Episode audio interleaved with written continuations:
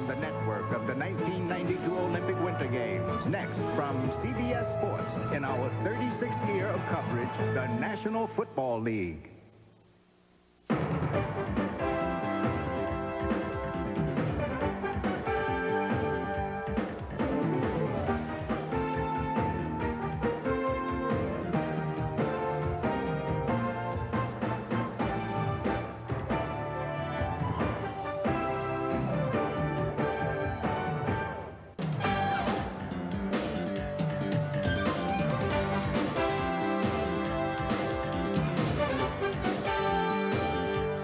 All right, everybody, we decided, me and Mike, to do this special episode of It Was a Thing on TV Presents right here on the Podbean feed to talk about a wild week one in the NFL. And Mike, what an incredible week it was. Seriously, where could we start? Well, we talked about Kansas City and Detroit in our latest episode on Monday, so we'll just skip that. And that was a wild start for the season. That was great. Yeah. So first we'll go with Baltimore and Houston. Baltimore getting a 25-9 win over the Houston Texans in the debut of CJ Stroud for the Texans. He went 28 for 44 with 242 yards. Yeah, but his line's got to protect him because he was sacked 5 times.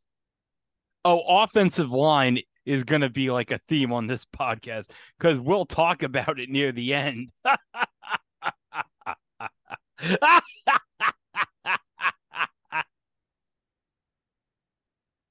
Don't give it away. I think you did, though. Oh, you have no idea how much I was maniacally laughing when we get to the end. I did want to add, we had one heck of a rookie debut from Baltimore receiver Zay Flowers. 9 catches for 78 yards. Wow. And he was actually somebody I wanted to pick up in fantasy ball, but somebody got a hold of him before I could. Oh, damn it. Was it in my league? Was it? No. Oh, good. And I think he's got to be near the top in terms of receptions. Taking a look at the stats really fast, Tyreek Hill had 11 catches. 11 catches for 215 yards. Good heavens, did he get the ball on Sunday. And then Stephon Diggs had 10 catches last night. Puka Nacua, never heard of him, 10 catches. And then you had 3 receivers with 9, Jacoby Myers of the Raiders, Justin Jefferson of the Vikings, and there is Zay Flowers.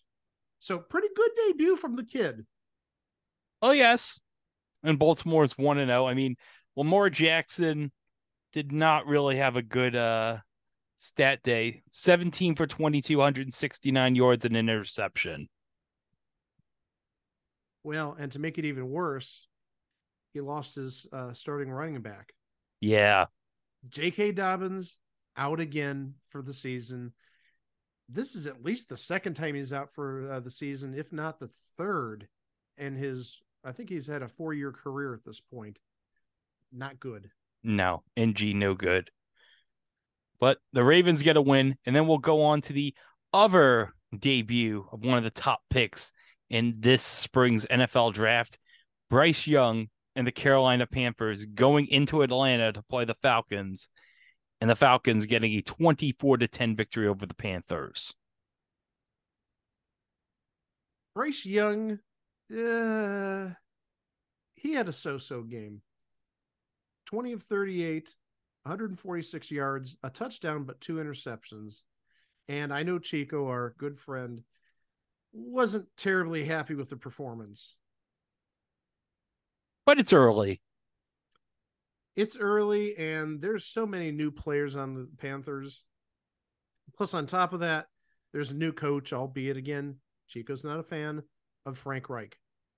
No, but you know what?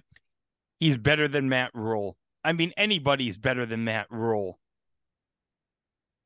Is Robert Saleh better than Matt Rule? You know what? After last night, I'm going to say yes. Okay. Oh, one game changed your mind. Okay. Well, if you watched the last two games Nebraska has played. Good heavens. I watched that game against Colorado on Saturday. Oof. Ugly, yes. Desmond Ritter was 15 for 18, 115 yards, a touchdown for Atlanta. But the big player, and this is another person I wanted to draft in the other league, not your league, was Tyler Algier, 15 carries for 75 yards and 2 touchdowns. Ooh. I really wanted to snag him. I thought I could sneak under the radar, get him late, but somebody picked him maybe about 4 or 5 picks ahead of me. And unfortunately, I had to settle for, I think, Dalvin Cook. Oh, poor baby. Well, Dalvin Cook's not bad. No, he's not bad. I think he's a great player. He got cut from Minnesota for money reasons, not because he sucked. Yeah, and he played pretty good last night. But as I said, we'll get to that at the end. All right, but now here we go. This is the moment you've been waiting for, Mike. I got a smile on my face. The Cleveland Browns defeat Joe Burrow and the Cincinnati Bengals and whomp them 24-3. Burrow looks so bad. Oh, yeah. I don't think it's because of the money. Honestly, you know, he got paid because he's a good quarterback. The problem is the weather in Cleveland was absolutely horrible. Very rainy, very wet. And you saw that with number of fumbles, including one by Brown's backup running back, Jerome Ford, in the red zone. His first touch of the season, coughed up the ball. Obviously didn't hurt the Browns too much because they won. Yeah. Nick Chubb. 18 carries, 106 yards. He is one of my favorite athletes in Cleveland right now. I mean, I love Donovan Mitchell. I love Jose Ramirez, but you got to love Chubb. He is just amazing. And actually, the person we should really give a lot of praise to, not even a player, Browns defensive coordinator Jim Schwartz. Oh, my gosh. It is amazing having a competent defense when you have Myles Garrett and you have a number of big names on the defensive side of the ball, Denzel Ward, you've got people that they picked up in the off seasons, Zadarius Smith. They did so well. It's amazing. Like I said, what a good competent coordinator can do to a team, and a competent kicker. Dustin Hopkins went 3 for 3. And Cade York, who was like our 4th-round pick last year, he's gone. Well, I will say about Jim Schwartz, he was not a good head coach in Detroit, but you know what? He's always been a good coordinator. He's always been a great coordinator, and I'm glad he's on our side finally. Okay, we go to Pittsburgh, where the legend of Brock Purdy continues in his first game back after his injury in the NFC title game. 30-7 over the Pittsburgh Steelers. Purdy goes 19 for 29, 220, 2 TDs. He's an amazing story. Mr. Irrelevant last year, and he put up amazing numbers when he was called to play quarterback last year, and he just continues it.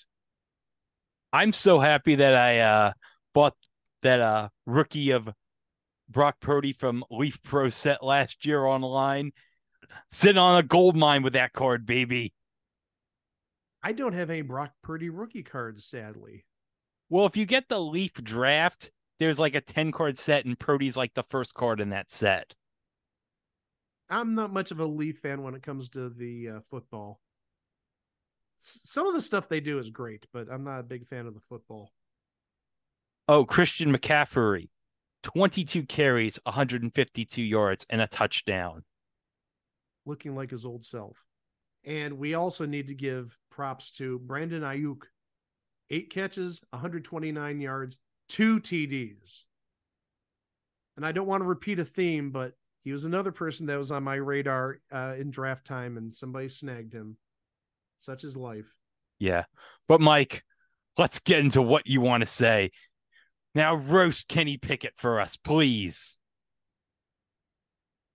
Kenny Pickett I think is like the most overrated quarterback in a very long time. He's a Pittsburgh guy. He went to the University of Pittsburgh. He was drafted first round. He's going to be Ben Roethlisberger's replacement, and he is absolutely atrocious. And it doesn't help that at least last year, his offensive line was non-existent. He went 31 for 46 for 232 yards, a touchdown, but also two interceptions. But he is just such a bum. I'm sorry. I can't wait for the Browns to play him this week, because that defense, assuming Cleveland's defense is the same as it was on Sunday, they're going to be beating up Kenny Pickett in Pittsburgh.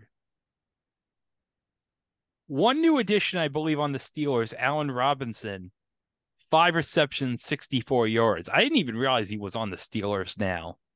Hey, let's remember, we talked about this on episode 409. Allen Robinson, at least at some point, was a number one receiver because he had over 1,000 yards catching, and they said he's not a number one receiver. In Pittsburgh, is he a number one? I don't know. I mean, I know they like George Pickens there.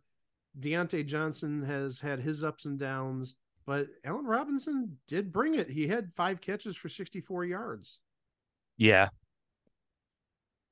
Well, we'll see how the Steelers do going forward, but let's go over to FedEx Field, where the Washington Commanders, under their new ownership, defeated the Arizona Cardinals 20-16. Not only do they have new ownership, they have a new starting quarterback. Sam Howell went 19 for 31, 202 yards, a touchdown, and an interception. So I would say that's a pretty decent debut. The big player, in my opinion, on the Redskins was Brian Robinson Jr. Oh, actually, somebody that I like that I drafted. I did get him in the draft. And Brian Robinson Jr. was the big man in this game. He had 19 carries for 59 yards, but also he had 1 reception for 7 yards, but that was for a touchdown, and he's on my fantasy team. One of the people that I wanted, I actually got. I'm actually very happy with my one fantasy team. They won this week, but it's a long season. And Josh Dobbs for Arizona, 21 for 30, 132. Looking at the numbers for Arizona, offensively, it's all meh. But if you take a look at the defensive side, I think their defense in ESPN leagues was actually second this week, because there was a touchdown. It looks like it was a fumble returned for a touchdown. Wasn't an interception. So that was worth 22 points. And they also had 6 sacks. Ooh. Maybe Washington needs to take a look at that offensive line. Well, they have a new coach in Arizona. I think it's Gannon, right? I think they have. Yeah, they got a new coach. I think they did a total overhaul after last season. Yeah, they got, I think, the Eagles defensive coordinator, Jonathan Gannon, I believe. So, but I don't think Arizona's looking like they're going to have a good season this year. Well, Arizona, they don't have a quarterback, because you need to remember Josh Dobbs. He was like the second stringer in Cleveland, and just out of desperation, but also because we had a late round pick at quarterback, Dorian Thompson-Robinson, who had a good preseason. We got rid of Dobbs, and Arizona, they then got rid of Colt McCoy, who had been playing for what, 13 years, 12 years. So they got rid of a veteran quarterback. Dobbs himself is a veteran, but he's never really started. And they just don't have a heck of a lot going on in Arizona. And Kyler Murray, who knows if or when he's going to return this season. I mean, he's on an IR, so he can't come back till week 5 at least. Well, who's to say he won't be playing for the Cardinals by week 5, huh? Well, I'm just saying, he's had a number of injuries, and paying him too much, and they're paying him too much money to sit on the bench, so they want to get him as healthy as quickly as possible. But I will say, if you're a Washington fan, you got to be happy with the new ownership. I saw that Magic Johnson was at the game. He's part of the new ownership. He was having a good time over in the skybox. And I think the new owner was like shaking hands with everybody, because I think that was like a whole thing. Because when they had the when the Commanders were on Monday Night Football for the preseason game, like there was like a whole big thing about how Joe Buck offered to shake the Commanders owner's hand, and like he didn't shake his hand for some reason. Because he's Joe Buck. Just my opinion. Ugh. I'm still bitter about Joe Buck's comments in the 2016 World Series. Yes, I hold 7-year grudges. Get over it. Jeez, it's been 7 years. But, oh no, I'm going to make you even more mad. The Tampa Bay Buccaneers beat the Minnesota Vikings 20-17 in the debut of Baker Mayfield as the Buccaneers quarterback. Hey, as long as he doesn't play against the Browns, I don't mind if he succeeds. Okay, but let's remember, Baker Mayfield, winner of the prestigious award in football, the Nickelodeon MVP. Along with other luminaries, including Dak Prescott and Mitch Trubisky. As I try to hold back my laughter. But he actually had a fairly decent game. 21-34, 173 yards, 2 TDs, no interceptions. Yeah. And Mike Evans, in his first game back for the Buccaneers after his ongoing contract dispute, 6 catches, 66 yards, and a touchdown. Yeah, since he's not going to be back with the Bucs next year, he's just playing out the string. He's a lame duck player for the Buccaneers at this point. But got to be disappointing for Minnesota. Kirk Cousins, 33 for 44, 344 yards, 2 TDs, 1 interception, a rating of 102.8. And Justin Jefferson, 9 catches, 150 yards. And they could only muster 17 points with all that. That's a shame, because they were one of the more potent offenses last year. And what did they start last year? Weren't they like 11-0 or 10-1 to start the season? Something like that. And they get off to a bad start at home, of all places. This was in Minnesota. They'll turn it around. I've got confidence in them. Kirk Cousins, he always puts up good numbers. I got faith in him. And the Jacksonville Jaguars defeating the Indianapolis Colts 31-21. Trevor Lawrence, 24 for 32, 241, 2 TDs and an interception. Look, I know there's a lot of hype about Trevor Lawrence after last year, but it's like,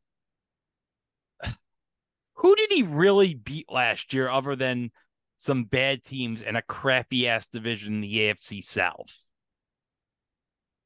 The Chargers in the wild card round? Well, let's remember, though, he threw 4 interceptions in the first half. He still got the win, though. I give you credit there. I understand that. But if Trevor Lawrence is as good as his hype, they never would have been in that position to begin with. True. But also, they have a new batch of receivers this year, it looks like. And specifically, I'm talking about Calvin Ridley. He missed all of last year because he gambled, which sounds kind of weird because gambling is legal seemingly everywhere, or almost everywhere nowadays. And he produced 8 catches, 101 yards, and a touchdown. And that was like, I think the first touchdown of the season, at least on Sundays, was by Calvin Ridley. I was watching the tracker while watching the Browns game, and he had a touchdown catch very early on. But also, we need to give some props to Travis Etienne. 18 carries, 77 yards, also a touchdown. He's a very good player, Travis. He was great when he was at Clemson. So, yeah, I think the Jacksonville Jaguars, I think they'll make a run. They're legit, at least in the AFC South. I know that's not great competition down there with the Texans and the Colts and the Titans, but still, yeah, they might be able to surprise like they did in the wild card round or in the playoffs like they did for one game, as long as Trevor Lawrence doesn't throw four interceptions.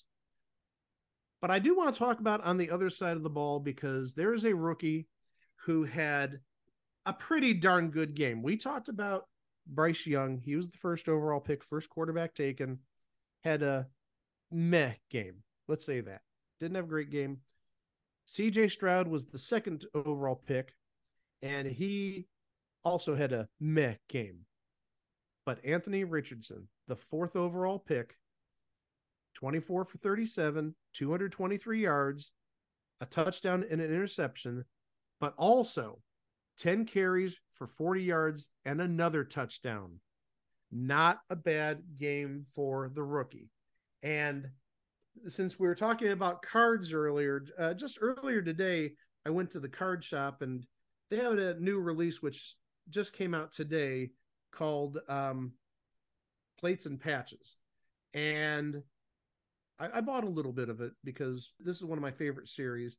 And in the last pack that I bought, got a Anthony Richardson on-card autograph, but even better, the number, I don't know if you can see it, 5 out of 50. Wow. That's his jersey number. That is nice. And again, he had a great game. So I was not really sold on him before this past week, but trust me, after what I saw Sunday getting this, I'm like, I'm all aboard. I'm holding on to this for now. Now, I should note, Mike, 2 weeks ago, I watched the Colts preseason game on Prime against the Eagles. I watched Anthony Richardson play, and I said to you, this kid's going to be the best rookie out of this class. You did say that. Absolutely, you did. I watched him play, and I'm like, oh, my God, this kid is playing like he's been in the league for 5 years. And I'll admit, at draft time, I thought he was drafted way too high. Maybe Indianapolis knew what they were doing. But also, we got to give props to Michael Pittman Jr. 8 catches, 97 yards, and a touchdown. I got to say, anything this year is an improvement over last year with Frank Reich and Jeff Saturday. Well, we talked about that. We talked about Frank Reich and Jeff Saturday coaching, and we talked about Matt Ryan at quarterback, which was ugly to say the least. So yeah, they've got one way to go, and that way is up. And even though they lost, they showed a lot of potential, not just for later this year, but for the future. And I should give props to the Colts' new head coach, Shane Steichen, who was the offensive coordinator for the Eagles. So even though they didn't get the win, I think there's a lot of things to be proud of and going forward. I mean, I don't think the Colts are going to go anywhere this year, but I think as long as Richardson has a solid rookie year, I think you'll take it if you go get I'd say 6-7 wins this year. They may be one of those teams, sort of like the Jaguars 2 years ago, where let them develop, give them a year or two, and then maybe in 2025 or 2024, maybe then you might have an 11-win team. Who knows with the Jaguars? I mean, they could be at the top for some time, but I'm sort of buying the Colts at this point. Again, not for this season, but maybe for next season or the season after. So now we go into the Caesars Superdome in New Orleans, Louisiana, where the New Orleans Saints beat the Tennessee Titans by a final score of 16-15. Well, Derek Carr looked really good in his Saints debut. 23 of 33 for 305 yards, a TD and an interception. The big receiver, Chris Olave. Olave. 8 receptions, 112 yards. And I think you know how I felt about Olave and Garrett Wilson last year. I thought both were amazing wide receivers. And Chris Olave just continued bringing it. And we'll talk about Wilson in a little bit, but to say the least, some good wide receivers coming out of last year's draft. Yes. Ryan Tannehill, though, 16 for 34. I was just going to say, all you need to say is that sucks, Ryan Tannehill. That you don't even have to say the numbers, but this is ugly. Yeah, 3 interceptions. He had like such a good year, like what was it, like 2-3 years ago for the Titans? It was it even closer to like 5 years ago or 4 years ago when he replaced Mariota? He had that one really good year. You're right about that. And then he sort of petered off, and they did draft a couple of quarterbacks the last 2 years. They did draft Malik Willis, who was okay. Yeah, I mean, you answered it right there with the laughter. Absolute junk last year. And then this year in the second round, they drafted Will Levis. And I can't even tell you which one's the backup and which one's the third stringer.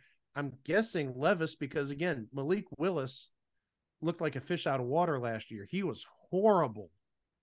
That would be a great sitcom. Malik Willis and Will Levis star in Who's the Backup? Is that like Who's the Boss? Well, we know that Mona's the boss. Who's the backup? I don't know. I do want to give props to Nick Folk, though, the kicker for the Titans. He was all the offense, all the scoring for Tennessee. 5 for 5 on field goals, including a 50-yarder. So good on Nick Folk. Shame on the rest of the team, sadly. Yeah. And I think there was like a controversial play near the end of the game. It was, let me just look here. It was near the end of the game. I think it was 4th and something. It wasn't very far. Okay, here we go. It was 4th and 6 on the New Orleans 11, down by 4 with about 2:20 to go. And Mike Vrabel decided to kick a field goal with Folk instead of going for it. I'm going to assume he thought their defense could hold up. And once they got the ball back, they could somehow get it into field goal range. That makes a little bit of sense, but also, again, at the same time, Tannehill did not have a good game. Yeah. Maybe you should have just gone for it. You've got Derrick Henry. Give him the ball. He's still good. Yeah. All right, so that was the 1 o'clock games. Now, I got to be honest, Mike. I was at work, so I couldn't watch any of the 1 o'clock games. I did see the tail end of the 1 o'clock games on my break because I got NFL Plus on my iPhone. And one of the perks of that is you get NFL Red Zone on it. So I did get to see the tail end of the 1 o'clock games on my break. So I saw the end of that game of the Titans Saints. I saw Jamal Williams. He made a run to clinch the game. It was his first game for the Saints after being with Detroit the last couple of years. And remember, he was the touchdown leader in terms of rushing last year. And he goes to a very potent Saints offense. Yes. So now let's go into the 4 o'clock slate of games from Sunday. And we start with the Las Vegas Raiders in the debut of Jimmy Garoppolo in a Raider uniform, defeating the Denver Broncos 17-16, spoiling the debut of Sean Payton as the Broncos head coach. The only player who really put up decent numbers was Jacoby Myers in his debut with the Raiders. 9 catches, 81 yards, 2 touchdowns. Garoppolo had an okay game, 20 for 26, 200 yards, 2 touchdowns, and interception. And even Russell Wilson, I told you, don't sleep on Russell Wilson. Last year, I said was more Nathaniel Hackett's fault than anything else. And Russell Wilson had a good game, 27 to 34, 2 touchdowns, 177 yards, no interceptions. I am a believer that Russ did not just implode last year. It was Nathaniel Hackett's fault. And now that he has a competent coach in Sean Payton. Here's hoping he can turn it around. Maybe he won't do what he did with Pete Carroll over in Seattle, but now in his 12th year in the league, maybe he can show that his 12th season is going to be something better than his 11th season, because his 11th season couldn't really have been much worse. Oh, no. But I will say, I drafted Jacoby Myers in my league, and I was considering starting him, and I didn't. And that was the difference in me losing last week. And you know who I lost to? Who's that? I lost to my brother. Oh, no. Because I didn't play Jacoby Myers. He'll never let you hear the end of it. No. Oh, that's bad. Ugh. But I will say, the Raiders, you know, they were pretty good last year. And they lost a lot of players in the offseason. They lost Darren Waller. They almost lost Josh Jacobs, but he came to an agreement on a contract. And obviously, Jimmy Garoppolo's there. Out are not just Derek Carr, but also his replacement in the last couple of games of the season, Jarrett Stidham. So it seems like McDaniel's bringing in his guys now in Vegas. That's what it sounds like. Well, especially because Jacoby Myers was formerly a Patriot. And, of course, for many, many years, McDaniels was a Patriots coach. Yeah, and Garoppolo, of course, was there in New England before he went to San Francisco. So absolutely, you got it.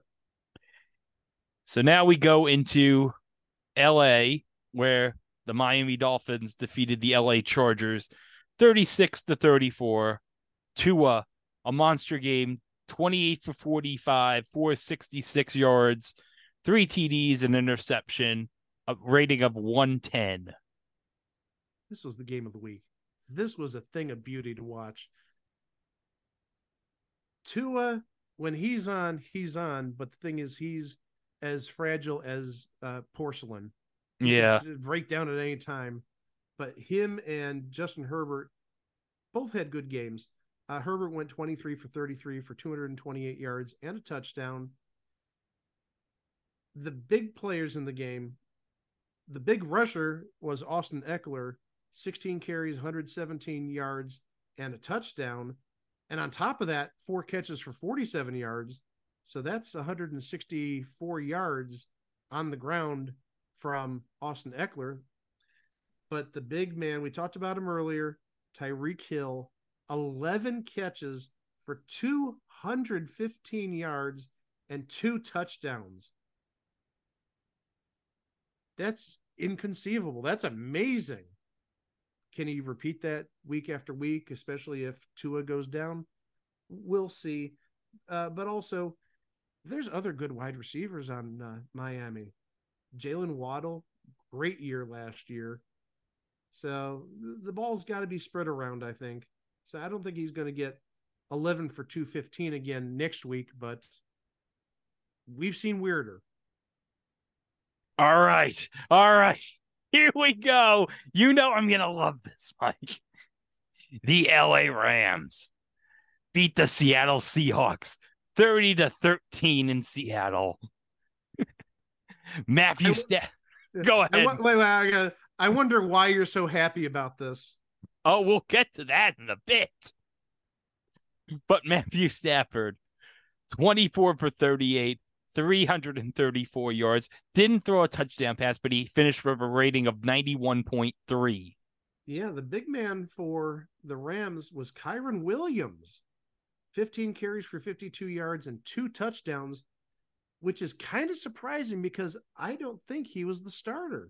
The starter was Cam Akers, I believe. Yeah, and I had Cam Akers in fantasy. I didn't get nothing from Cam Akers. He scored you a touchdown. I mean, okay. He had 22 carries for 29 yards, but he got you a touchdown. Yeah. So it was just overshadowed by a better performance from presumably his backup, or backup last week, maybe not a backup this week. And I mentioned earlier about Puka Nacua. Never heard of him. 10 catches for 119 yards. And Tutu Atwell, 6 catches also for 119 yards for the Rams. And I'm just taking a look real fast. Who is Puka Nacua? A 5th-round pick this year out of BYU. What is it with the Rams finding gold at the wide receiver position in late rounds? Just saying. Cooper Kupp. Now you got Puka Nacua on his first game with 10 catches. And Tutu Atwell was a second round pick in 2021 and didn't really do much before Sunday's game. So career games from two relatively unknown wide receivers. But I think we want to focus on the Seattle side because I know Greg gets great joy out of this. Geno Smith, 16 for 26, 112 yards and a touchdown. Percentage isn't bad, but 112 yards, that tells me a lot of little dumpy passes. The big receiver for them was DK Metcalf, and he always shows up. 3 catches for 47 yards and a touchdown. And another person that I drafted in my fantasy league that I think is going to have a good year, off to a good start, Kenneth Walker III, 12 carries, 64 yards.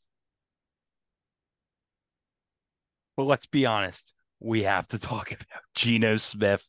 And let me just say, I'm an expert on Geno Smith. You suffered watching him for what, 4 years, 5 years? Well, mostly 2 years. And then when he got punched in the jaw by his teammate, had to sit as a backup for Ryan Fitzpatrick. So thankfully, I didn't have to watch him play any more football after that. But I will say this as an expert on Geno Smith. He is not going to get you anywhere. And I will say this. He had a good first half last year, but I knew he was going to regress to his normal ass self because that's who Geno Smith is. That is what he's always been. And the Seattle Seahawks, they stupidly gave him a contract. Because he was the comeback player of the year last year. And I'm not justifying it. I'm just saying he was the comeback player of the year last year and he got paid. Good for him, but not good if you're a Seattle fan. No, and you're not going to get anywhere. Oh, wait, this is the same franchise that traded 2 picks to the Jets for a piece of garbage like Jamal Adams. I was waiting for that. I was waiting for the Jamal Adams laughter / haha, we fleeced him. And you did not disappoint. Oh, you know what Jamal Adams' biggest opponent has been? Boy, where should we start? But I want to hear from you. IR. That's what I was going to say. Injuries is the thing that is killing him constantly. And along with the fact that he never gets an interception ever. He's been in the league, what now, 5 years? No, 6 years? 7 years. 7 years? What? And he has how many career interceptions? I'm going to go right now. Let me look. I think it's 0. I'm not even joking about that. 4 interceptions in his career. 4. I'm sorry. He had 1 interception in 2018, 1 interception in 2019, and 2 in his second year in Seattle. So it's a grand total of 4 interceptions. I did not know he's been in the league 7 years. I thought he had only been in the league for maybe 5 at most. Wow, time flies. Well, remember, he was taken in 2017 over Patrick Mahomes because Mike McCagnon thought, the only quarterback I need in this draft is Mitchell Trubisky. And wait. He wanted a quarterback even though he had the legendary Christian Hackenberg on his bench. And he said the only quarterback he wanted in that draft was Mitchell Trubisky. Man, I mean, even if they landed Deshaun Watson, at least Deshaun Watson's done something well. Maybe ethically he hasn't done good, but he put up numbers in Texas before all that stuff happened. And then he got traded and he came to the Browns and an end of story. Yeah. And I should say, I'm not a big Deshaun Watson fan. No. You'll see that if you don't know me, I'm a big Nick Chubb fan. So Deshaun Watson is sort of like, he's just getting the ball to people and I really can't support him.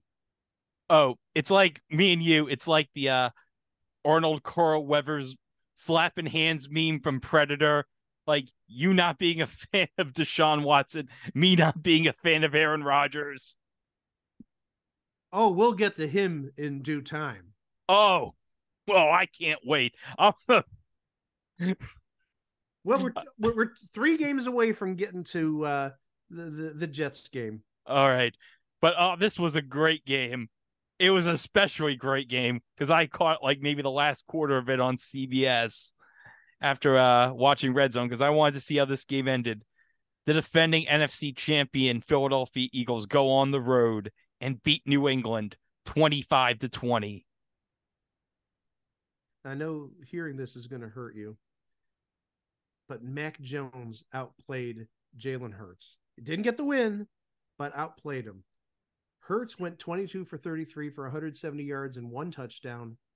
Mac Jones went 35 for 54 for 316 yards and 3 touchdowns and 1 interception. But I did say I watched the fourth quarter. And when I watched the fourth quarter and I saw Mac Jones in pressure time against the Eagles defense, he folded like a cheap suit. He looked horrible. Even though I will say in that last drive, he made a really good pass on 4th down. Problem is the receiver didn't get 2 feet in bounds. He got 1, didn't get the 2nd. But oh, Mike, do you know who they honored at halftime during the New England-Philadelphia game? I do. Say it. All right. Tom Brady. And boy, magically he looks so skinny. Gee. Wonder how that could have happened. How could that have happened, Mike? I have no idea. Maybe he just hasn't been eating in the off season. I don't know. Well, he does believe in a lot of junk science. Well, he gets it from that junk scientist, Alex Guerrero. Yes, he does. But Devontae Smith, 7 catches, 47 yards, and a TD. And the rushing in Philadelphia, I don't know what they're doing. It seems like they have too many cooks. I almost said too many cooks. It seems like the running backs in Philadelphia, there's just too many of them. The big one, surprisingly, I think, was Kenneth Gainwell, 14 carries for 54 yards. But didn't they just give a good amount of money to DeAndre Swift for 1 carry for 3 yards? It just doesn't seem right. I know they're replacing Miles Sanders, but you know, DeAndre Swift, I think, was like your big acquisition, and he's like the 2nd or 3rd running back. Nothing against Kenneth Gainwell. I had him in fantasy last year, and he didn't do bad as a backup, but that just doesn't sound right. Hey, speaking about backups, Ezekiel Elliott, what the heck? 7 carries, 29 yards. A very Ezekiel Elliott-like performance. Maybe he's still suffering the side effects of playing center in that final down for the Cowboys. Everyone will remember, where were you for Ezekiel Elliott's last play as a Cowboy, where he got run over? I will give him credit, though. He did have 5 catches, albeit for only 14 yards. And the big receiver for New England, Kendrick Bourne, 6 catches, 64 yards, 2 touchdowns. So the Eagles, though, will go on to Thursday Night Football against the Minnesota Vikings. So I will be in South Jersey for that game in Eagles country. So it's going to be a big game. It'll be the Eagles home opener, and it'll be the first Thursday Night Football game on Prime this season. So, you know, the atmosphere is going to be electric. And I think it's going to be real high scoring. Minnesota, we talked earlier about the offense, and the Eagles, they can fly. We saw what they did last year. Jalen Hurts was an MVP candidate. Devontae Smith, great wide receiver. A.J. Brown, maybe even a better wide receiver. I loved A.J. Brown since he was drafted by the Titans like 6 years ago. So hopefully Al Michaels will not fall asleep for that game. Let's just hope. Let's hope that Prime delivers us a good game for once. Yeah. All right, let's go to Soldier Field, where in Jordan Love's debut as the Packers starter, he goes 15 for 27 for 245 yards and 3 TDs in the 38-20 win over the Bears. Aaron who? That's a great start. I mean, honestly, I didn't think Jordan Love would put up those types of numbers because he's been riding the bench for 3 years, sitting behind Rodgers. And even I remember the 2020 draft day, the Packers booed the pick because, you know, what do we need a quarterback for? We've got Rodgers here. Well, Rodgers is a bonehead, and now they bring Jordan Love off the bench to start the season, and he did beyond phenomenal. You look at those numbers, and there's no issues with those numbers. No interceptions. The percentage is kind of low, but 3 touchdowns makes up for it. And the quarterback rating of 123.2, that's got to be one of the higher numbers on the week, if not the highest. Maybe Tua had a higher number. I could take a look, but Jordan Love is definitely probably one of the top 3-4 quarterbacks of the week. And remember, we're using the rating, not that BS stat that ESPN uses. No, not the QBR. No, we don't talk about that. That's a crappy stat. Okay, I have it up. He did have the highest QB rating for the week. Second was Desmond Ritter. Third was Brock Purdy. So needless to say, great start from Jordan Love. But Justin Fields, despite going 24 for 37, 216 yards on a TD, he threw a pick, and Bears fans are not happy with him. I mean, there's already been talk about maybe a new quarterback soon because Justin Fields, he just hasn't really delivered. I mean, he's been good running the ball, but as a quarterback throwing the ball, not so hot. I will tell you who's hot, though, for Green Bay. This is a name. He was a rookie last year, and I don't think he got much playing time last year. But in this first game, Romeo Doubs, I think his name is Doubs, D-O-U-B-S.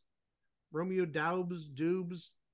I didn't see the game because, unfortunately, the local station here is blocked because they're having a contract issue with AT&T. Oh. It's sort of like the whole Spectrum thing that got resolved at the last moment. It's Dobbs, not Doubs. It's, like I said, spelled D-O-U-B-S, but it's pronounced Dobbs. So Romeo Doubs, big game for the Packers, especially since Green Bay lost a lot of players in the offseason, because we'll talk about the people who ended up going to the Jets.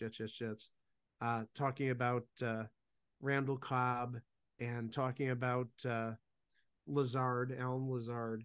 But he came through with this relatively new wide receiver core, 4 catches, 26 yards only, 2 big touchdowns. All right, let's get into the 2 night games at the Meadowlands. So first, oh man, this was the pure comedy, this game. This was, you know what? We talked about the Colts Broncos Thursday night game. Mike, I think we need to make an episode about this next year on the regular podcast. I saw a tweet. I don't remember where I saw it, but it basically showed how inept the Giants were in one game. And what the tweet had to do with was the Giants lost by at least 40 points. The Giants had, I'm trying to think, the Giants gave up 7 or more sacks. There were like 5 different qualifications. Those were 2 of them. And that all happened in this game for the Giants. Over the course of NFL history, that has not happened to a team over the course of an entire season. And the Giants did it in one game. That's how ugly it was. Now, I was picking up a pizza after work because I stayed to watch the end of the 4 o'clock games. I went to get a pizza before the Sunday night game. And I was coming home listening on Westwood One, and they were hyping the one of these new receivers on the Giants. I guess some guy who used to play on the Raiders, and I'm like what? That's probably Darren Waller, who we talked about earlier. Okay. But it's the Giants have gotten so much hype for this season. And yeah, last year they managed to beat expectations in Brian Dable's first season. They went 8-7-1, 9-6-1, something like that. They had a very good year, yes. And they upset the Vikings, but against the Eagles, they folded like a cheap suit. And they give Daniel Jones this massive contract. And I was thinking to myself, why? I know he had a good year last year, but it's you can do so much better than Daniel Jones. You could go and get Garoppolo. You could go get Carr. It's why? Why would you want to extend Daniel Jones and pay him so much money? And then I'm watching the game. Graham Gano's going for a field goal, and the kick is blocked and taken for a kick six. And I'm thinking to myself, oh God, I have a feeling this game is going to be really bad. And sure enough, it was. Well, I don't have the tweet that I referred to earlier, but I have similar information about how bad this was for the Giants. Now, again, 40-0, focusing on the Cowboys' defense. Listen to this. This is not just defense, but special teams. This is great playing on that side of the ball. We'll talk about the offensive numbers in a bit, which are sort of mixed.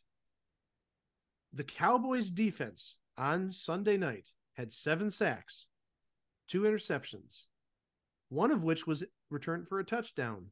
They had the blocked field goal that Greg mentioned for a touchdown. They forced 5 fumbles and had 0 points allowed. That's the perfect game. Seriously, defensively, I don't know how it gets any better than that. And I'll tell you what, whoever had the Dallas defense in fantasy ball, well, they probably won this week, to say the least, but I just want to see how many points they put up. I mentioned Arizona, their defense put up 22 points last week. I got to see what the Dallas defense did last week, because I'm guessing they're at least probably close to 30 points, which is absolutely amazing. All right, let me check the defense real fast. And well, while you're doing that, I should note 38 points. Oh, that's amazing. 38 points. The Jets had 23 points. Oh, we'll get to that impressive defensive performance in a bit, but Dak Prescott, 13 for 24, 143. He didn't have to do much in this game. And really, he didn't do much in this game. I mean, no touchdowns, no interceptions. There were no passing touchdowns in this game. That's kind of amazing given it was a 40-0 game. Obviously, you're not getting a touchdown on the Giants side, but even Dak Prescott didn't get a touchdown. But where he didn't get a touchdown passing, his running backs definitely made up for it. Tony Pollard, Ezekiel Elliott's replacement, 14 rushes, 70 yards, 2 touchdowns. Man, what a difference a new running back makes in Dallas. And really, the only thing that was happening for the Giants, I think, was their primary running back, Saquon Barkley, 12 carries, 51 yards. But yeah, this is one game that Giants fans want to forget, and want to forget fast. If I can look ahead to the Giants' schedule, next week they're at Arizona, so they might get a win there. They're at San Francisco for Thursday Night Football, Week 3 against the Niners. They're not going to win that. Monday night, Week 4 against the Seahawks. Well, they're playing Geno Smith, so maybe they'll get a dub out of that. That might be a toss-up. That might be as good as it gets. I mean, even Arizona, I don't know. Arizona looked bad, but Seattle, I know how much you dislike Geno Smith, but who knows? I mean, they may actually end up after 4 games at 2-2, as bad as they were on Sunday night. But yeah, Week 5, I think that's the one you wanted to talk about because man, oh man, it's going to get ugly on October 8th. Oh, against the Miami Dolphins in Miami. Uh-huh. And then they go to Buffalo the week after. And then they have the Commanders, which Week 7, which could be a toss-up. We'll see. It all depends on Sam Howell and what happens there, but might be a very long 2023 season in the Meadowlands. For the Giants, but... at least for the Giants, yes. Well, we'll wait and see about the other team, depending on what happens, because... All right, let's just just rip the Band-Aid off. Go for it. Oh, I'm literally going to rip the Band-Aid off the ankle. Because the heavily hyped New York Jets, Buffalo Bills, Monday night game to end the week. The debut of Aaron Rodgers in New York ends in 4 plays as Aaron Rodgers runs for his life on 3-4 plays because the offensive line is so bad. And he gets his Achilles torn on the 4th play running for his life. He made $9 million per play. Woody Johnson, everybody. He could have let Joe Douglas sign Derek Carr, but he's like, no, I want Aaron Rodgers, damn it. He fills seats. Well, he did last night. I don't know if he's going to be filling him again ever again. But the final score was the Jets won 22-16 in overtime. And Josh Allen, hey, as much as I know you absolutely just despise Aaron Rodgers, I think the only person you may despise more in football is Josh Allen. Oh, yeah. And Josh Allen magically went back to his rookie self and is playing at Wyoming. He was like, F it, I'm throwing it deep. And you know who we found so often in that game? Who was that? Jordan Whitehead, the safety on the Jets, who had a career-high 3 interceptions. I just literally, I think you saw my face. I just literally took a look at the box score to see who had the interceptions. Jordan Whitehead had 3 interceptions. He had a career in one night and on a big stage too. Wow. And they mentioned on the broadcast that he had 2 interceptions season high in his career. And he topped that in one game. Thank you, Josh Allen, to say the least. The numbers for Josh Allen, 29 for 41, 236 yards, 1 touchdown, and those 3 interceptions. So needless to say, not a good day at the office for Mr. Allen.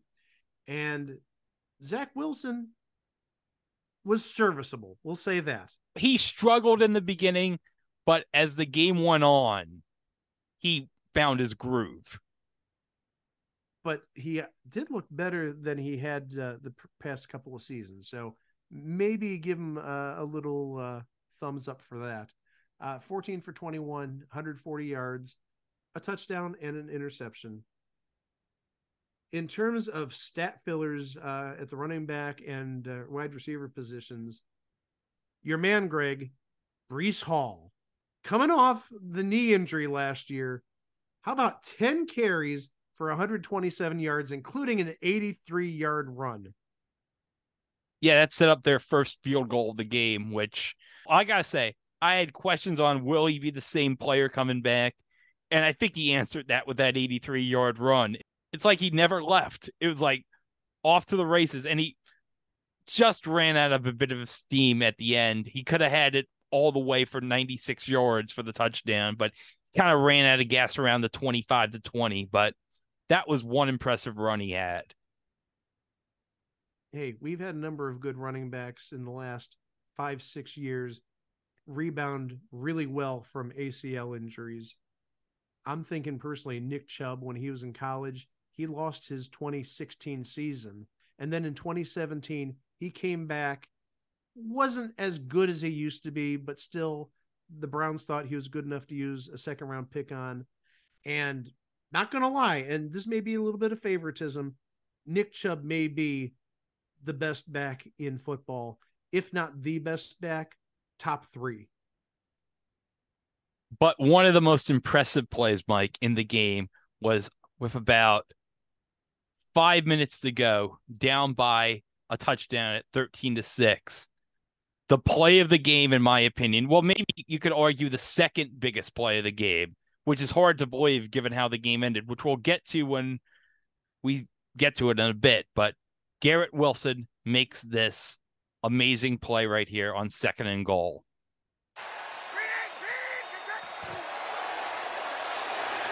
Garrett Wilson, wow! What a catch! Touchdown, Jets! That kid's amazing. There is no way he caught that. Young receiver as I've ever seen. This ball was up the field, so he didn't throw it on the back shoulder. And for him to be able to get his right hand out there and then concentrate and reel it in is incredible. What did I tell you earlier about Olave and Wilson? Two great wide receiver picks last year. And the Saints and the Jets are going to just capitalize on them for years to come. That was amazing. And I got to say, if that's not the catch of the year, I mean, we got about 17 weeks to go. We got postseason, but that's got to be like maybe one of the top 5 plays of the year. At the end of the year, it's definitely a front runner. I mean, it's hard to say that after week 1, but that was a very nice play. And we should also add another stat filler, albeit in a losing effort. Stephon Diggs, 10 catches, 102 yards, 1 touchdown. So basically, Stephon Diggs was doing Stephon Diggs things. So near the end of the game, Josh Allen makes a big fumble. Jets recover.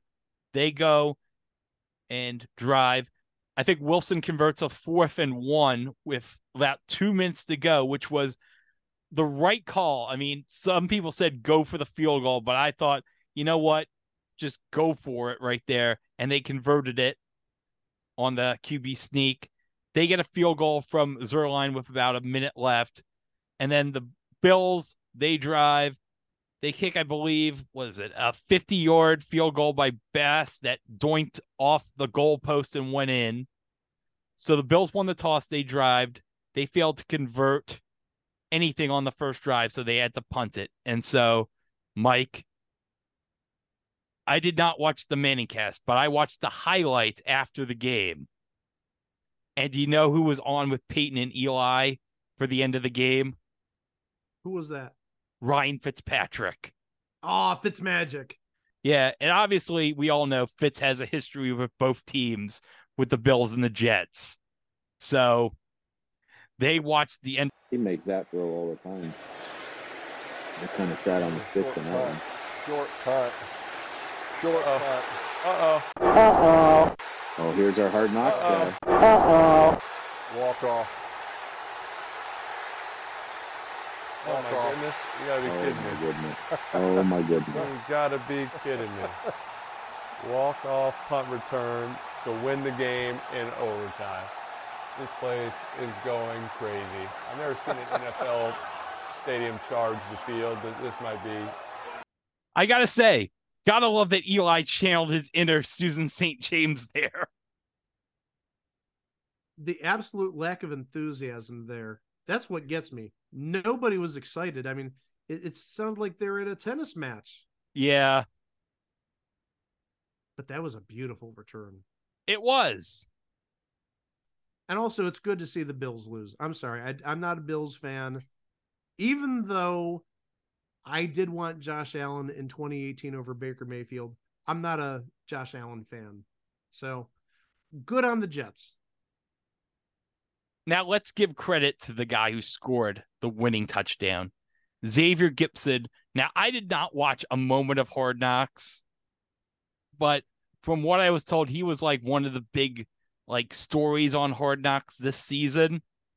Yeah, I didn't see Hard Knocks either. I'm sorry. But he made the roster, and in his NFL debut, an undrafted player from Stephen F. Austin, he scores the winning touchdown in his pro debut. Oh, Stephen F. Austin, a football powerhouse. Hey, they are, because you know who they produced. NFL legend Larry Centers. Larry Centers. Bills legend, Cardinals legend Larry Centers. You heard me. And I'm probably the only person who knows that about Larry Centers. That he went to Stephen F. Austin. That he went to Stephen F. Austin. Hey, three-time Pro Bowler. Don't be sleeping on Larry Centers. Oh, no, I'm not going to be sleeping on Larry Centers. But, yeah, the Jets get the win. But looking to the schedule, they got the Cowboys in Dallas. They have New England at home. And then they have Kansas City on a Sunday night game in Week 4. Now, we'll talk about the quarterback situation in a moment, but if you can just get one win out of those three games and go 2-2, yeah, you lost Rodgers for the year, but you know what? Given your situation, you take it. Again, given the situation, absolutely. Now, if Rodgers was still there, you don't want 2-2. But I think with Zach Wilson at the helm, 2-2 is mighty acceptable. Now, there has been talk about who the Jets will acquire in place of Aaron Rodgers, because obviously Zach Wilson's probably not going to be a long-term answer this season. So I'm going to play a game. Okay.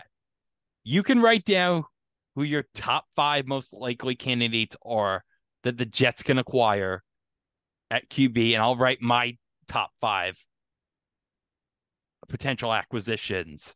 Now, are we talking about in the draft next year, or are we talking about people who are currently playing or currently playing either in free agency or a trade? Okay. All right. So I'm going to write them down right here. Okay. So me and Mike have come up with our list of the 5 likely people that the Jets could have to replace Aaron Rodgers. So let's start with your list, Mike. Who do you have as number 5? My number 5, and really it's not going to happen in the short term for obvious reasons that we've talked about earlier in this show, but I think put number 5, I put Josh Dobbs, just because once Kyler Murray comes back, you're not sitting a $50 million a year player. That's like my long shot. There are some names that I kept off the list, but might actually be better candidates at number 5. All right. So do you want me to share them now, or do you want me to wait until the end? Well, we'll wait until the end. Okay. But I'll share with you my number 5. Now, I went with this list based on who likely knows somebody at the Jets, or they have like a past history with somebody in the organization. So, okay. So number 5, I went with Nick Foles. And he's not on a roster now, I don't think. No. And one reason why I picked him is the Jets general manager, Joe Douglas. Where was he before he went to the Jets as the GM? He was with the Eagles. Yeah. And so, we know what Foles did with the Eagles, 6 years ago at this point? Yeah, after Carson Wentz went down. And we all know if Nick Foles was with the Jets, we all know what he'd win in the locker room. Well, we're not going to say it, but let's just say Charles knows. So how about we go to number 4? My number 4, and this is not going to happen, but I think maybe it could happen given that this person was put on waivers at the end of training camp and then brought back aboard. And maybe if his quarterback continues to improve, he might be expendable. And I'm actually talking about, on the Patriots, Bailey Zappi. Remember, last year, Zappi played for Mac Jones in, I want to say 2, maybe 3 games. And I think in his debut, he put up over 300 yards. He did not look bad at all. Would the Jets trade with the Patriots? I don't think so. Weirder things have happened, though. Well, the Jets did make a trade a couple of years ago with New England for Demaryius Thomas. Do you remember that? Yeah, but that was like at the end of his career. Yeah. Rest in peace. Well, for number 4, I went with an ex-New England player, but this guy has been a solid backup throughout the league, and that's Jacoby Brissett. He was one of the names that I kept off the list. I thought he might stay in Washington if Sam Howell has issues or gets injured, but Jacoby Brissett definitely is a capable backup quarterback who could take over a starting role. We saw that with the Browns last year. All right, my number 3, and I think this is a case of talent being wasted on the bench, especially if the person ahead of him at quarterback stays healthy. I put Jameis Winston at 3. Yes, his interception ratio is horrible, but the thing you got to remember is not that long ago, within the last 4 years, I believe, he had a 5,000 yard season, and now he's just backing up Derek Carr in New Orleans. I could see him possibly moving on. Now, number 3, and I don't know how likely this is because this team just traded a quarterback. And given we mentioned Brock Purdy's injury situation at the end of last season, but for number 3, and Mike, you're going to might tell me I'm crazy, but I'm thinking maybe Sam Darnold makes a return to the Jets. He was one of those that I eliminated at the last minute. I was thinking about putting him on there, but I just couldn't pull the trigger. So I'm not surprised, and I'm not laughing at you because of that. I think that's a legit possibility, as long as they didn't burn too many bridges in New York. Well, I don't think so. I think that he had like a good positive relationship with Joe Douglas. But the reason what I'm thinking here is, okay, think about this. I went by past relationships. Now, Robert Saleh was the defensive coordinator of the San Francisco 49ers. And who was he the defensive coordinator under? Kyle Shanahan. Mm-hmm. So you got to think they might have some history. Maybe the Jets and the Niners will get on the phone. Maybe they'll offer like a 5th round pick for Darnold. I don't know. Anything's possible. But yeah, he was on my list of people that I cut off below number 5. So you're number 2. My number 2, and again, I'm not really looking at relationships. I'm looking at in terms of where you might have a quarterback who could flourish that doesn't necessarily hurt the team he'd be traded from. Number 2, I went Teddy Bridgewater, because Teddy Bridgewater, not a bad backup. He did start for a while, and we know he had that catastrophic injury maybe about 6 years ago that almost ended his life. But he was doing pretty well in a backup role with Detroit. And Detroit, as long as Jared Goff stays healthy, he's looked pretty darn good the last couple of years.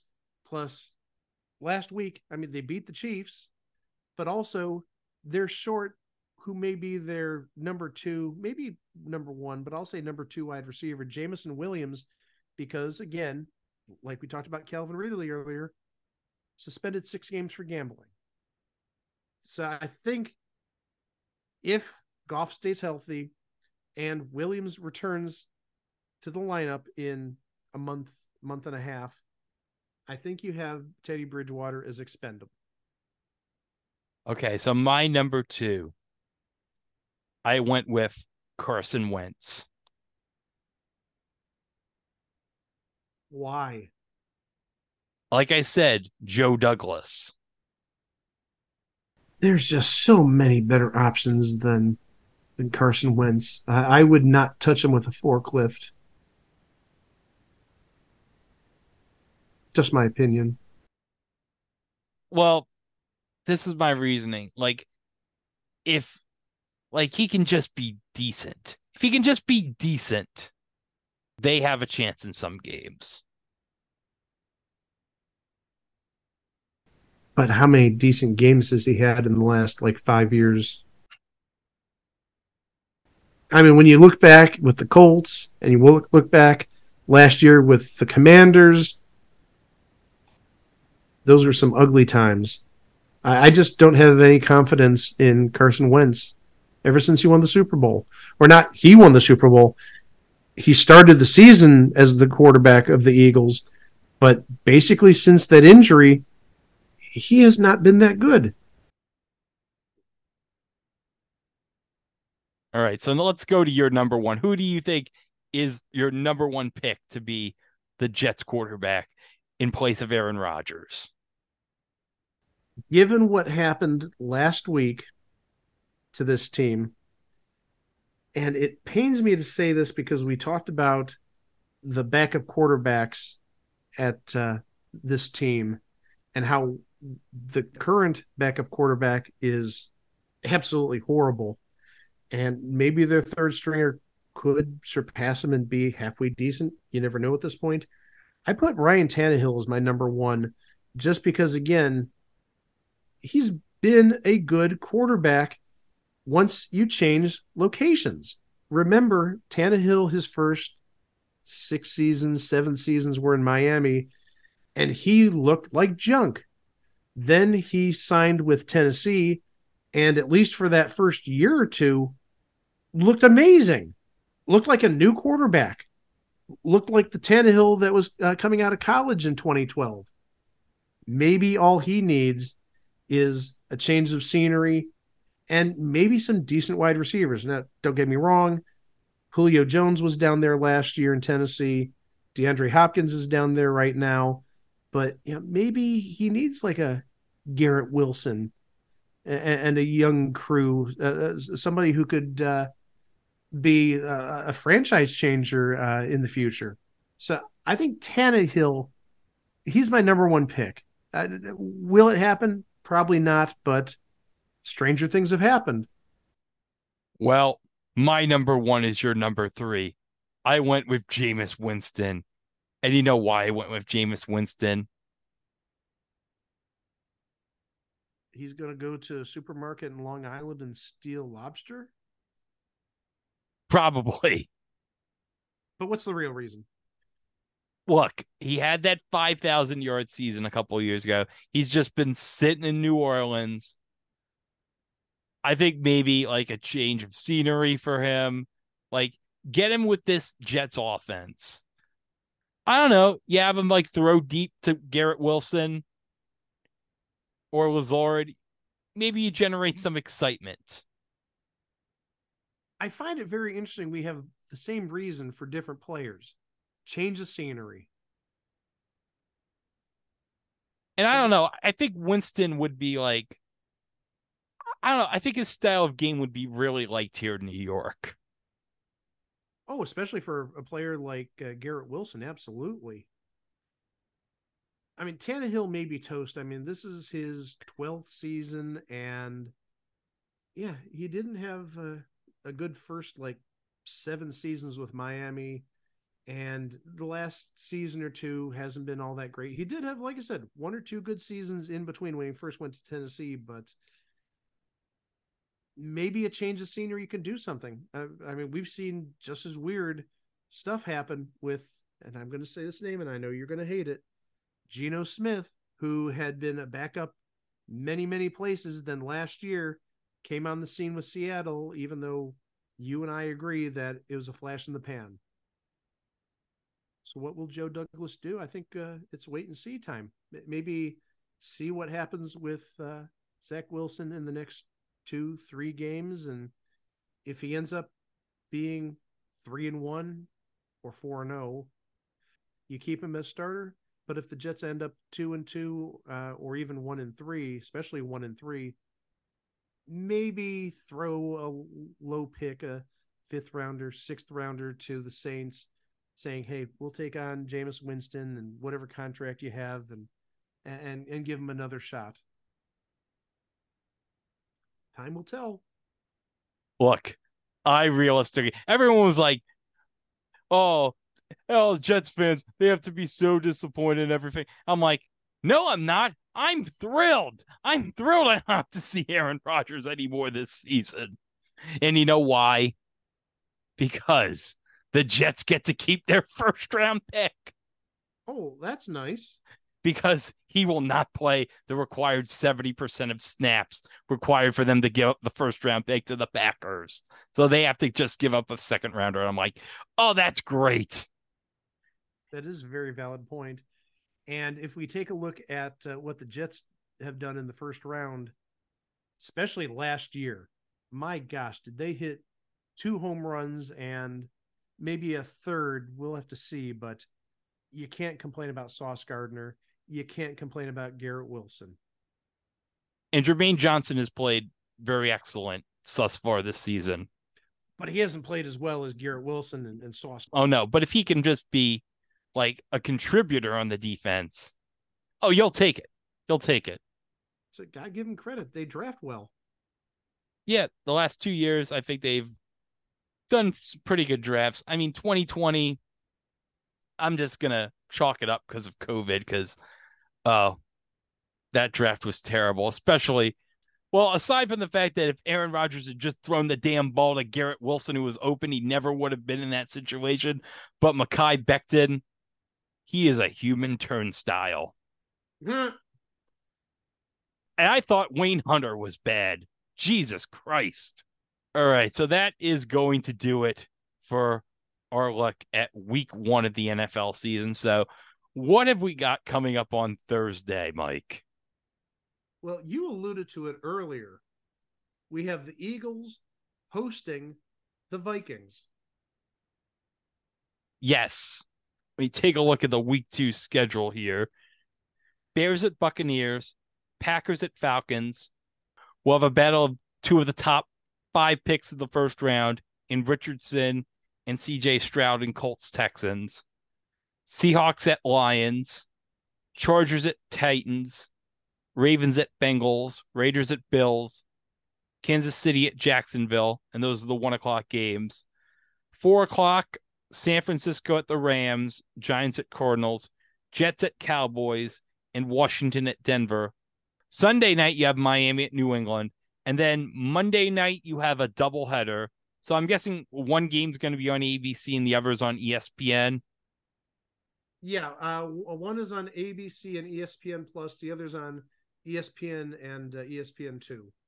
Okay, so the ESPN game at 7:15 is Saints at Panthers, and then the 8:15 game on ABC is Browns at Steelers. So is ABC doing like a game every week this year? I honestly don't know. I wouldn't be surprised if the answer is yes because of the writer's strike. Yeah. Well, hey, Mike, you know what just got announced for ABC in October? Oh, yes. Yes. Pressure Luck Season 5, baby. So I know the Whammy's very excited, I heard. Oh, hold on. Oh, you're underneath a magazine. He's on the side here. He was being suffocated by some mail and a magazine. You're right. I'm glad to be back. Season 5, baby. So, Whammy, how much money did you lose on the Bills game last night? My financial records are confidential. You have to go through my lawyer. Stop staring at me, Whammy. Oh, no. For that end? Oh, God. Whammy, I had to see your ass in that buzzer promo. Why'd you have to put your butt on the copy machine? Oh, that was great. I'm sorry. When I saw that, that broke me. That was brilliant. Oh, and speaking of, since the 40th anniversary of Press Your Luck is going to happen in the next week, happy 40th to the whammy. Happy 40th to a legendary TV show. Yeah, 40 episodes. So that's going to be coming up this weekend on Buzzer. I'm excited for that. I wonder what episodes are going to air on that. I know they're going to air the first two. Let me see if I can find it really fast. Okay. Because I thought I saw a listing for episode numbers for the run, the marathon, or whatever you call it. Okay. So here's the episode numbers and the days they're going to air. So on the 16th, which is Saturday, episodes 1, 2, 26, 27, 70, 71, 99, 100, 169, 170, 177, 178, 179, 180, 194, 215, 602, 615, 616, and then 203. That's interesting. They go forward to the last year and then go back to 1984, it looks like, at the end. And then on Sunday, 218, 219, 233, 234, 235, 283, 350, 351, 425, 429, 449, 499, 515, 516, then back to 139 and 140, then ahead to 643, back to 582, ahead to 651, and then 138. Now, unfortunately, I don't know if there's any landmark episodes with those episode numbers. Oh, hold on. 643 is from St. Patrick's Day 86. Oh, okay. I mean, the big one to me is number one, just because seeing the show in its infancy, seeing the one whammy animation, seeing how cheap the board was, and even like the rudimentary sound effects. I like seeing those early episodes, and then you see it evolve as time goes on. So we're going to see quite the evolution from September of 83 to, as you said, March of 86. I hope Peter's wearing a leprechaun hat in that episode. He's got to be. Seriously. He did the Santa hat for Christmas. He did, likewise, a pilgrim hat for Thanksgiving. He's got to do some sort of St. Patrick's gig. All right, so that does it. We covered week one in the NFL, and we have that blank game show on Thursday coming up. That blank quiz show, actually. Oh, the blank quiz show. Because, stupid me, I actually called it that blank game show throughout the entire episode, and sometime in the next 24 hours, I need to edit that entire episode and remove all the times I called it that blank game show, and I need to call it that blank quiz show. That'll be fun. Hey, that's the first time in 410 episodes we misnamed a TV show. Oh, God. I'm very excited about next week's shows. Oh, next week's, especially the first one. That's going to be epic. I don't know about the second one, but the first one is definitely going to be a keeper. Revisiting Mr. Smith. Hold on a second, Mike. I have an idea. This is going to sound crazy, but what if the Jets signed Bobo to be the quarterback? Could be worse than Zach Wilson. Well, I'll tell you what. I guarantee you, unlike Aaron Rodgers, Bobo's been vaccinated. Oh, my gosh. Low blow there, but well played. So that... I'm sorry, Bobo's been vaccinated. Oh, my gosh. Well, if he didn't take that ivermectin, he wouldn't have gotten injured. Prove Greg wrong. That's what happens when you get your medical advice from Joe Rogan. But that's still to come. Later this week, right here at It Was a Thing on TV. And we'll see you with all that fun stuff coming up real soon. Wow! You want football cards? Better eat your Wheaties. Official NFL Pro Set football cards? You better eat your Wheaties. Now in specially marked boxes, get 4 free cards and maybe a trip to the Super Bowl. You better eat our Wheaties. That's right.